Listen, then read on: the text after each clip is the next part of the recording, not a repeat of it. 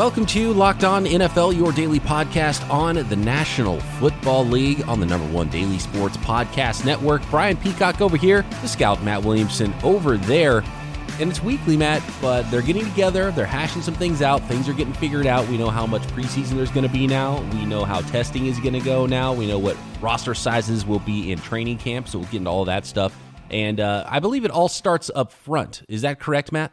When it comes to yeah, NFL teams, in the trenches, so yeah. to speak. Yeah. So Yeah. let's get into We'll offensive lines. Uh, uh, someone we don't talk about enough on the show, Brandon Thorn, who is involved in uh, a new site called Establish the Run, and uh, he has great work. If you don't follow him on Twitter, you should find Brandon Thorn, and he put out an article about the best offensive lines in the NFL that I think we should touch on today. Yeah, I 100% agree. We don't talk O lines enough, so that'll be fun. But I probably should start with just all the things happening around the league, and obviously we're getting close. And I'm hoping to get my Steelers training camp, you know, radio schedule, and all these things are starting to get finalized. We're seeing tons of rookies signing now every day. Um, that those are all formalities basically, but it just shows that the wheels are really in progress. And and another shout out too. I really enjoyed yesterday's conversation on the Falcons too. If anybody didn't hear that, go back and tune in. It was pretty good. Even if you're not a Falcons fan, you'll like it. Oh yeah, they- they're always great. If you're a fan of the NFL, check in with those when we have the hosts from the network. It was Aaron Freeman from Locked On Falcons yesterday. You learn a lot about a team, and it really sets you up for the season. You want to know about the league, Yeah. not just the team that you follow. When it comes to the league, I mean, there's rookies that have reported. Some teams have rookies that are in camp and have reported. Well, they're not really in camp because they had to get tested first, right? So here's how the Right. testing schedule goes for those out there who are unfamiliar. This is what they the league figured out, and one of the big things was testing daily, which is going to happen for at least a couple weeks for most for every team. So it starts with day one, which for some teams it was Tuesday. Their rookies, quarterbacks, and injured players showed up, got tested, then went straight back home.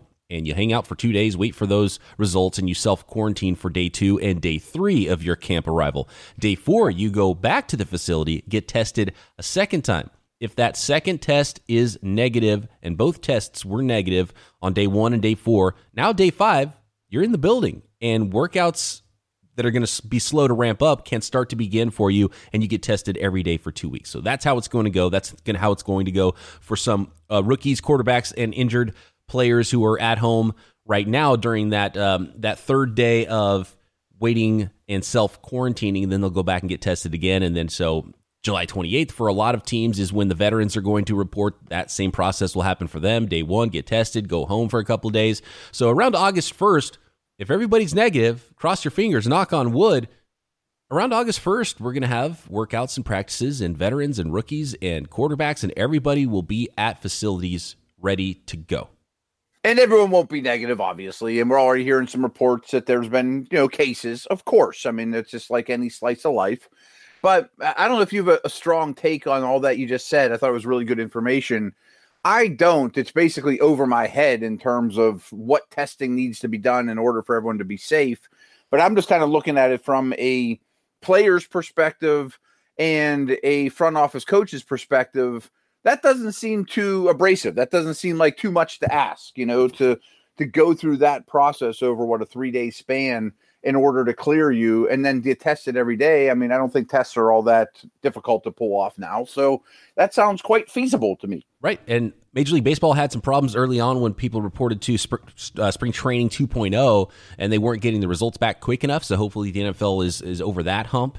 And I don't remember the name of it, but I did see the name of the uh, the organization that's in charge of doing the testing. And so hopefully Oh. they'll get those tests back quickly and everything will be smooth there and then things will be going. They better do a good job. Yeah, they- There's a lot of pressure on those folks. got a lot of pressure on those guys. Get them Right. and get them get them turned around very quickly. So roster sizes once everyone is at camp is going to be 80 this year instead of 90. And those last 10 players, I mean, what were the odds that they were going to make it? Very long odds. Even the players that are gems that you find that do make it are generally not the last 10 in camp. And there are some, I mean, you know, there's, you know, uh, players that drive a, a beer truck and, and somehow make a team that were probably part of the last 10 in some training camps but usually the gems that that stick are still in that 55 to 65 to 70 range not quite the last 10 because there are some guys that are just you know a quarterback that's the fourth or fifth quarterback that's just a camp arm they just need someone to not to help their other quarterbacks not throw out their arms and things like that, where there's right. really no second shot for punter, them to make it. Right? right. Yeah. yeah. Second punter, yeah. a left-footed punter because they're going to see a, a lefty punter in week one or something like that. Um, those types of things. So I don't think that's huge. And you know, fewer players around, the better for player safety. Yeah, and I think that's really interesting, though. I mean, you touched on a lot there, and you're 100 percent right. I mean, those last 10 guys rarely make an impact, and there are some. So I feel bad for that 1% or 2% or whatever that makes a team that basically comes in as those last 10. But also, I mean, being around the team and it, becomes obvious that remember when there used to be different cut down dates? Like that first cut down date isn't hard for the coaches to make. I mean, yeah. they look at these guys are all gone, boom, we know it. And in a way, their life becomes a lot easier because they get those people out of the building the linebacker coach doesn't have to waste you know half an hour a day talking to this poor young man that's not going to make the team. He's busy with his other folks. So that doesn't really bother me. I mean, in a way, you kind of get out the riffraff. You, um, like you said, you, you, th- you keep things closer for the position coaches. It's a more manageable number for all these testings and all the different things we're dealing with right now. But what's interesting to me is we now have 55 man rosters, not 53 we have expanded practice squads that might even expand further. So 80 are we going to have I mean are 3 quarters of those guys going to be football players this year? I mean more than, right? I mean yeah. 55 of the 80 are going to make it plus expanded practice squads which could expand further. Almost everybody's going to be on the team, you know, out of when you bring in your 80, you should get pretty used to a lot of those names that are in camp because it's not much of a percentage, way lower than any other year of going to be cut dudes. The, the tough decision, guys, will be easier because you have a place to stash them on the practice squad, and teams yeah. aren't going to have four preseason games of film to watch, say, an undrafted rookie to make a decision on whether they wanted to claim a guy off of waivers or anything like that. So I think there's going to be a lot less jobs for players with teams that they didn't originally start with. So you have to make your own squad and you have to make that own team's uh, practice squad unless there might be some teams out there that really have a numbers crunch at a position and really liked a player in the draft, didn't get him as an undrafted free agent, might try to steal away a player on waivers. Uh, they've been talking about actually trying to do away with waivers this offseason too. So they you can't steal other people's players. So that's interesting. But actually more players will have a shot to make teams, but teams will also not have an opportunity to scout guys from other rosters that got cut and try to bring them in. No, that is a big deal. And I've said this before because I, I went through it is even the college scouts during the preseason are visiting other preseason games. You know, that's the one time that college scouts actually do some pro scouting. They'll go to the Panthers Bears preseason game and look at guys. I mean, they're not looking at Christian McCaffrey hoping he gets cut. They're, they're looking at guys that could be, you know, you get a list of 10 players per team or so that are going to be roster bubble guys you look at them and think, you know, and write a report on them, what special teams they play. Um, and then you, you decide if they are on the open market, are they better than our last guard or tight end or whatever? And so there'll be less of that, I think. I think a lot of teams, back to the same point of keeping a high percentage of these camp rosters, are going to keep their own. They're not going to be exploring outside the building as much as you as most years, and you're going to get a really good feel for a lot of young men, hopefully for the case course of the whole season, even if they're just a practice squatter, you know, for what is that starting the beginning of August all the way through that team getting eliminated is a lot of time, a lot of football. Even if the guy never dresses on game day, you may be feel real confident that a year from now he can be in the mix for your starting left guard position. You know, so I love it, and people know that I, am all in favor, and I know it's somewhat of a pipe dream of having a minor league system, but in a way, this kind of replaces that in my mind. That we're going to keep all these young guys that we brought in starting in the next couple days and really get to know them over the course of the season, even if they're running practice squad. And it reminds me of my college days. You know, you bring in a freshman, you know he's not going to play, but boy, he looks good on practice squad. He gets to get a rep here and there and then next year you're like, well, maybe he's going to be in the mix. I like where you're going with that, Matt. One more note on that coming up. Some good news from another professional sports league. Optimism about testing and some results we've seen. And we will get into the best and worst offensive lines in the NFL. I wonder if and Matt, you, you would have a better idea if this is even possible. I wonder if this could be the beginnings of a true minor league system because teams have to think of it more as a taxi squad and maybe want to uh-huh. separate guys from the regular roster with the practice squad a little bit more in some ways. So potentially you have this situation where they think, okay, well, man, well, now this taxi squad on our team needs to go play this other team's taxi squad to get their game work in. And maybe you start to have the makings of a network of teams that are able to get together and, and put together some sort of scrimmages at least, even if it's not, you know, a televised sport. Um, or, and then maybe that could grow from there and get bigger into something where you have them working in another city in a smaller town or, you know, even in the same town, but playing games on a different day. I don't know, whatever, playing games in the spring right. instead, but just some sort of a way to get these players some game reps if they after things expand this year because I think there's just going to be a lot of things in this odd season that you and, and, I think in the scouting process we've already seen it with how coaches and, and scouts and players and, and you know everybody's working from home and doing some things. I think they'll utilize the teleconference feature in in future seasons and not be forced to do it as much. You know, and they'll think, oh, we yeah, like this right. part of it, we'll scrap this part of it. Um, maybe who knows? Maybe these taxi teams and practice squads can start to be the makings of a, a true minor league system. Because I'm with you, I would love a, a, minor league system to happen, and it always is this big, you know, XFL, this big process of hey, here's this new league. It's always going to be so secondary and really tertiary to college football and NFL football. But if it's done in a grassroots way and comes from the, the bottom up, maybe they could pull off a minor league system. I've said for years that if I was in charge of the world and had all the ultimate power, I'd be torn between world peace, curing world hunger, and building a minor league. Priorities in the right place. I love it. Heck yeah. Right. So oh, that's, that's been my dream forever. And I haven't brought it up much, but I've been kind of thinking that too, that expanded practice squads and maybe going forward we'll see more inter team scrimmages, things like that, or I, mean, I use the Steelers as an example. The Steelers and Eagles meet in state college, and their practice squad guys run seven on seven against each other. You know what I mean? I mean, there's all those type of things. Yeah. I've kind of thought that in the back of my head that maybe 10 years from now, we'll look back at this offseason and say one of the g- good things that came out of the whole COVID situation was it was step one towards creating the you know a minor league system. You know, I always think of hockey and baseball. Your pitcher gets hurt you call up a guy from AAA or the minors or whatever to come in and you get him there the next day. I mean, I don't think that's that crazy to to, con- to consider, you know, and you you have a coaching staff at the lower levels that are teaching the system and refs get better down there and the you know bust quarterbacks go back down to there and play and then you also have your your crash davises that you know last forever but you know are good minor league players and people go see them and kids want to go see them play um, but obviously, all that's a long way away, and I could go down that road. It's one of my favorite topics.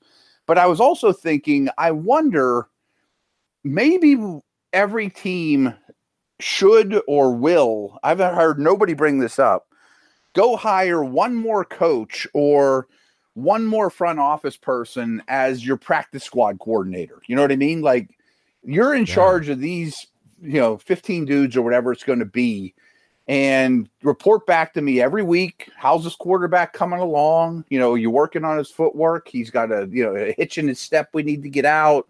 This offensive lineman's not strong enough. How's he doing in the weight room? You know what I mean? Like, I almost want the, uh, a coach and a front office guy to be totally in charge of the practice squad.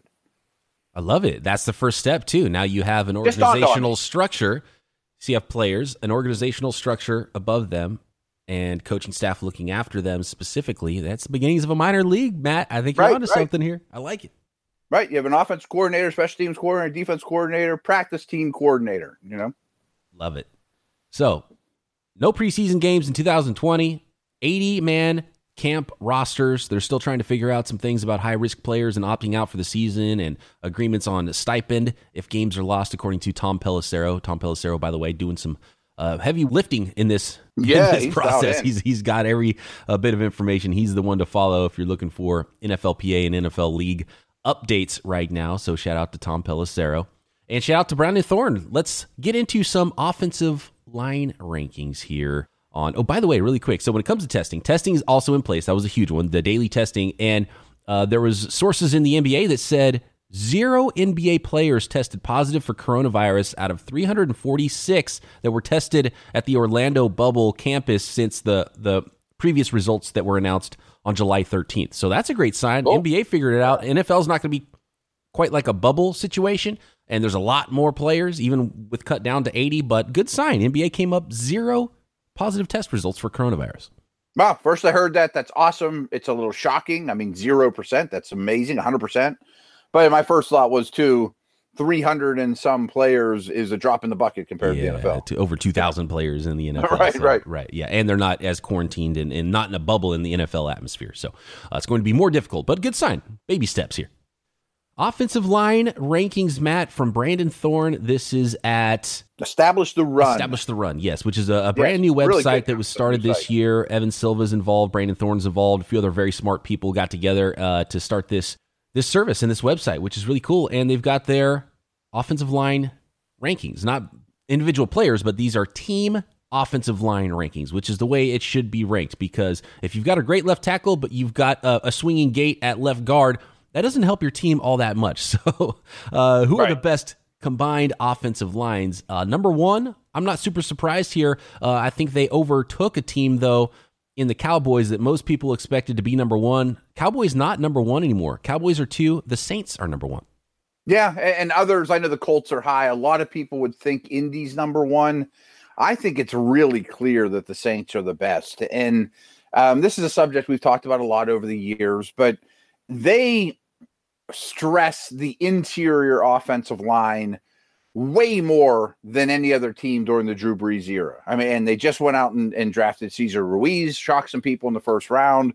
Erik McCoy was an early pick last year. They just gave Andrus Peat money. That's their interior O line, and it's a really good one and a really young one.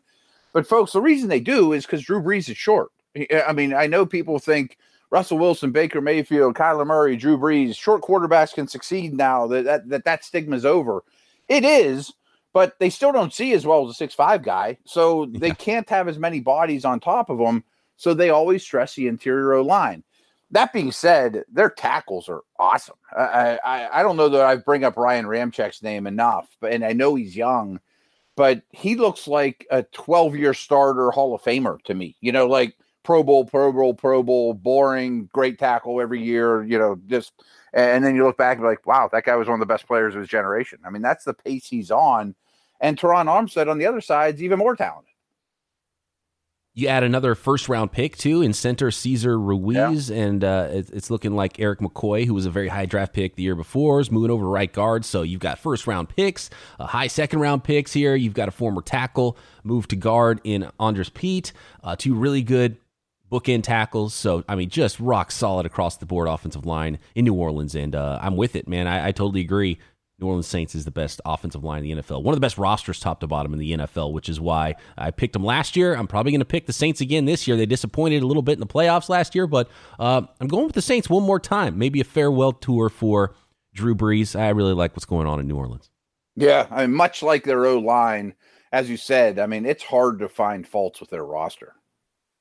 The Cowboys, who have long been the best offensive line in the NFL, they lost their stud center to retirement, which is, I think, a big hit. Connor Williams coming off an injury at left guard. They still have La'el Collins at right tackle, Tyron Smith, one of the best left tackles in the league, and of course Zack Martin, one of the best guards in the league. So still a very good offensive line. Joe Joe uh, Looney now will probably work in there at center. They do have uh, it was a Connor McGovern who was a draft pick I think a third rounder in 2019 who's got an opportunity. Yeah. Maybe he'll be the starting center there, but um, you know, so it's you know still very good. But they had a Pro Bowl caliber, a perennial Pro Bowler at center who's no longer there. Yeah, and that's a big deal. Frederick was a great player, although he looked like the shell of himself last year, frankly. And I'm not picking on the guy because he obviously had a, an ailment. Yeah. Uh, you mentioned McGovern. I think he's got a bright future. They also drafted. I call him Tyler Badass because I can't remind. I can't repeat. I don't say yeah. Biadass. I was getting all that well. Biadish, yeah. maybe I think is something like that.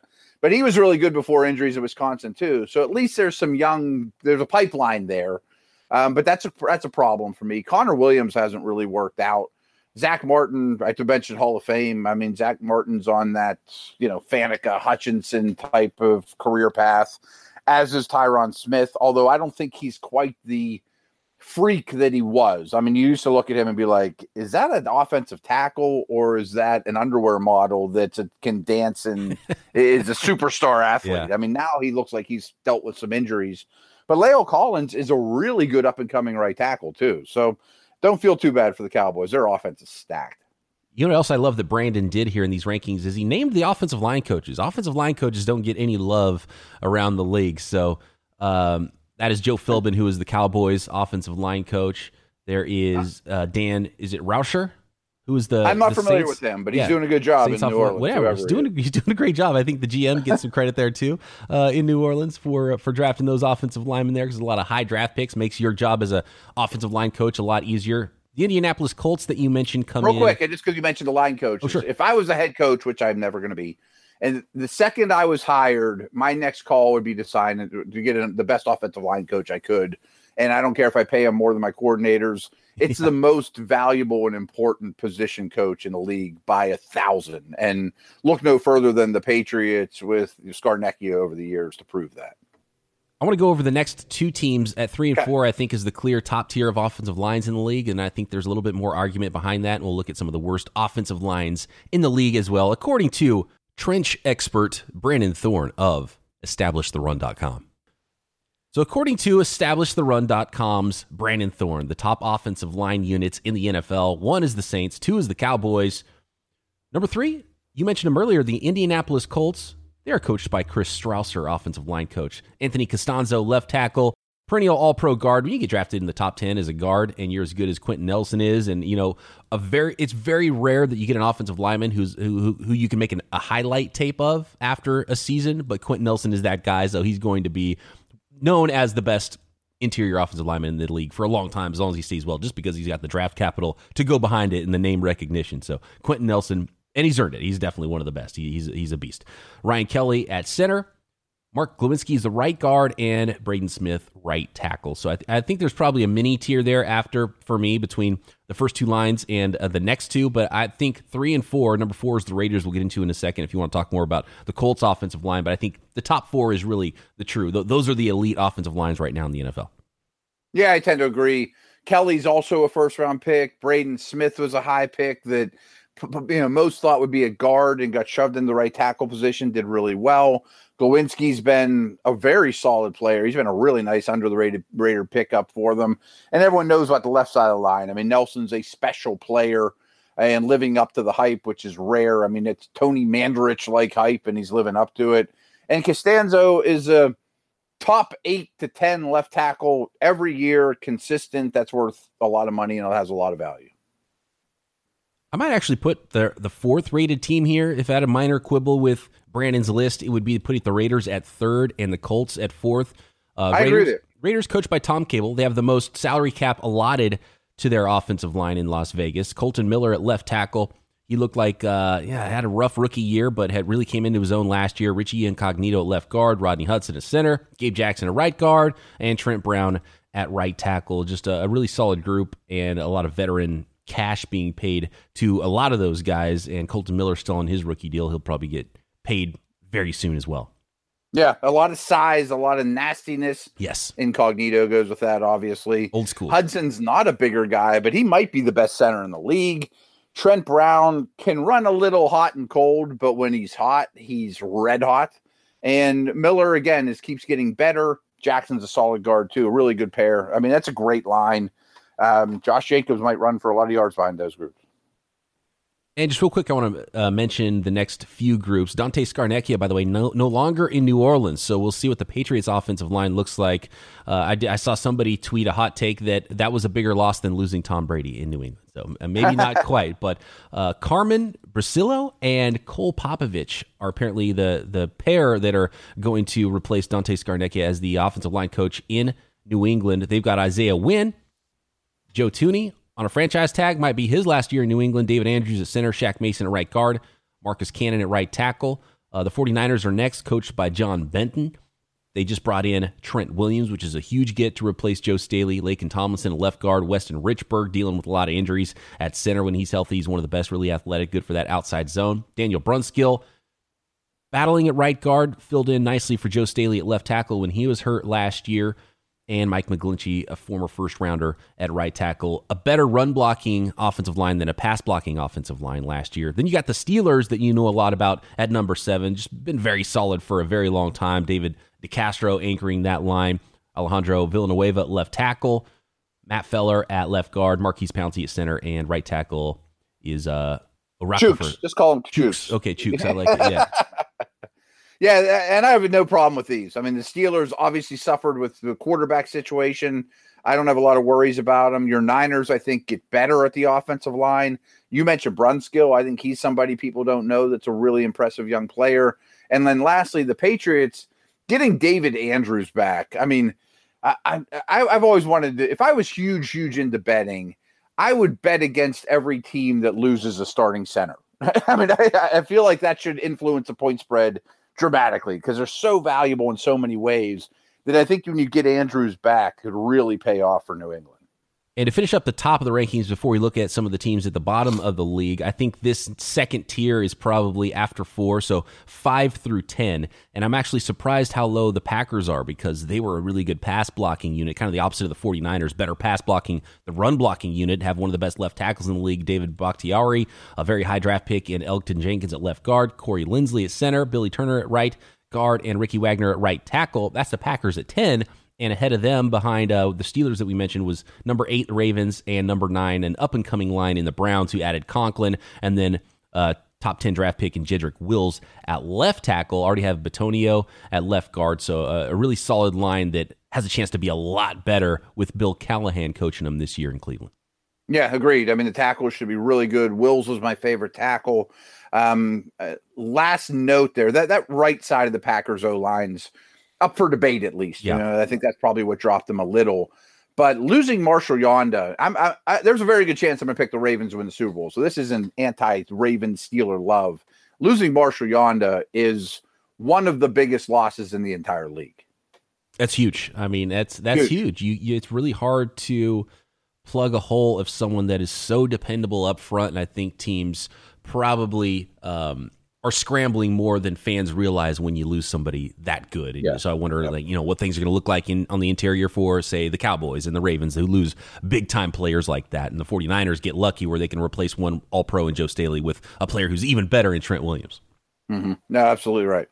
Let's look at the bottom of the list here. The Miami Dolphins, they spent some resources this offseason on that offensive line, drafting Austin Jackson out of USC. Will he plug in as a rookie at left tackle? That's how they have it penciled in here. Then you have Ereck Flowers inside at guard, uh, Ted Karras at center, Robert Hunt at right guard, Jesse Davis at right tackle. Uh, not a lot of optimism there, and uh, I can see why they are the 32nd ranked offensive line in the league. Yeah, we don't know if any of those names you just mentioned are good starters. Yes. You know, at least Hunt and Jackson come in with pedigree. They're young. I think this team knows that they are a long way away. It's going to take some time. Jackson is ridiculously young coming into the league. Very raw. And yeah, donated bone marrow to his sister. So I mean, it took him a while. He's taking getting just getting back into you know strength and, and conditioning that influenced him a lot. So it's going to take some time, but at least they realize how bad it was last year and put a ton of resources in this year to at least creep towards respectability, hopefully. Right. And Austin Jackson, great story there, rooting for the guy. First round draft pick. He has all the athleticism and length and athletic ability. Uh, but, you, you know, I don't even know if he'll actually be the starting left tackle early right. in the season because, uh, you know, it's going to be hard to jump in for anybody at left tackle in the NFL, let alone someone that has a little bit more rawness to his game as Austin Jackson. 31st ranked offensive line get a boost in an extra free first round pick this year And, in Jonah Williams, who missed all of his rookie season at left tackle. Uh, the Bengals have Michael Jordan at left guard, not number 23. Trey Hopkins at center, right guard, Xavier Su'a-Filo, and Bobby Hart at right tackle. Yeah, and didn't do much this offseason. Obviously, Williams is a nice boost. But you know, with the Steeler Bengal rivalry, we have some people that cover the Bengals that we were, you know, had a beer with or two at the combine, and they were saying this team really likes their offensive line. And I'm not saying I know more than the Bengals. I'm not exactly sure why, but they like it more than you know this list does. I do. Uh, we'll see. Uh, I, they didn't do much to address it, even though they had a lot of picks that they could have used on linemen. And Brandon Thorn has his own tiers here. The tiers I was talking about earlier is how I would have ranked them. Uh, mm-hmm. Uh, but his bottom three the, these bottom three offensive lines are they're bottom feeders. They're tier six in the NFL, and uh, the last team in that tier is Washington. So it's Washington 30, Bengals 31, Dolphins 32. Uh, Washington comes in with uh, no team name right now, coached by John Matsko for the offensive line, has his work cut out for him. Geron Christian penciled in at left tackle, who I swear I that might have been the first time I've, I've ever heard that that person's name. I, yeah, I, I follow the league closely, and I did not expect to see that name as a starting left tackle in the NFL. And maybe I'm sleeping on on on Geron. So my apologies if that's the case. Wes Schweitzer at left guard, uh, Chase Roullier is the uh, French pr- pronunciation of that name uh, at center. Brandon Scherff is the name that everybody knows at right guard, and Morgan Moses at right tackle. Yeah, they need help, and the, the only name to really add the right side of the, of the line's good. I mean, Scherff and Moses are, are a really good pair. You can live with Roullier at center, and Schweitzer's okay at left guard. But they did use. I just want to throw out the the LSU kid, Saahdiq Charles. They used a fourth round pick on him, who is really a second round top fifty type player who had some issues. So maybe he's going to take uh, your boy Geron Sister Christian out of the left tackle lineup. I liked Saahdiq Charles in the draft a lot, and there yeah. was some off-field stuff there, but I, I, think he's more of a left guard. I love the way he, he, just fires out. He's really low to the ground for as big as he is, 320 pounds, but he moves much lighter. Uh, I think he might end up at guard. He's a little shorter armed and not as quite of a long player for, for left tackle, even though he played left tackle at LSU. They might try him out at left tackle. He might win that job, but I like him long term as a guard. He can really get out and move and block people on the second level, too. Yeah, there's a lot of ability there at least to work with. So uh, if if they hit on the fourth rounder, could look a little better, but it wouldn't shock me if one of their very early picks next year is an offensive lineman. And Haskins needs the support. So those are the best and worst offensive lines in the NFL according to Brandon Thorn of Establish the Run. You can go to establishtheRun.com, follow Brandon Thorn on Twitter for more of that stuff and find out exactly where your team ranks on that list. And with that, Matt, we're out of time today yeah, tomorrow's Twitter Thursday. Get those in for us, and we're buzzing along. Before you know it, we're going to have football to talk about. Absolutely. Look for that tweet, and you can respond to it. I think Matt will probably shoot that tweet out uh, before sure. you hear this podcast. I'll type it as we speak. Yeah, right, and uh, you can tag me at BD Peacock, tag Matt at Williamson NFL. Uh, you don't have to reply to the one tweet, and get your tweet answered on tomorrow's Twitter Thursday right here, Locked On NFL.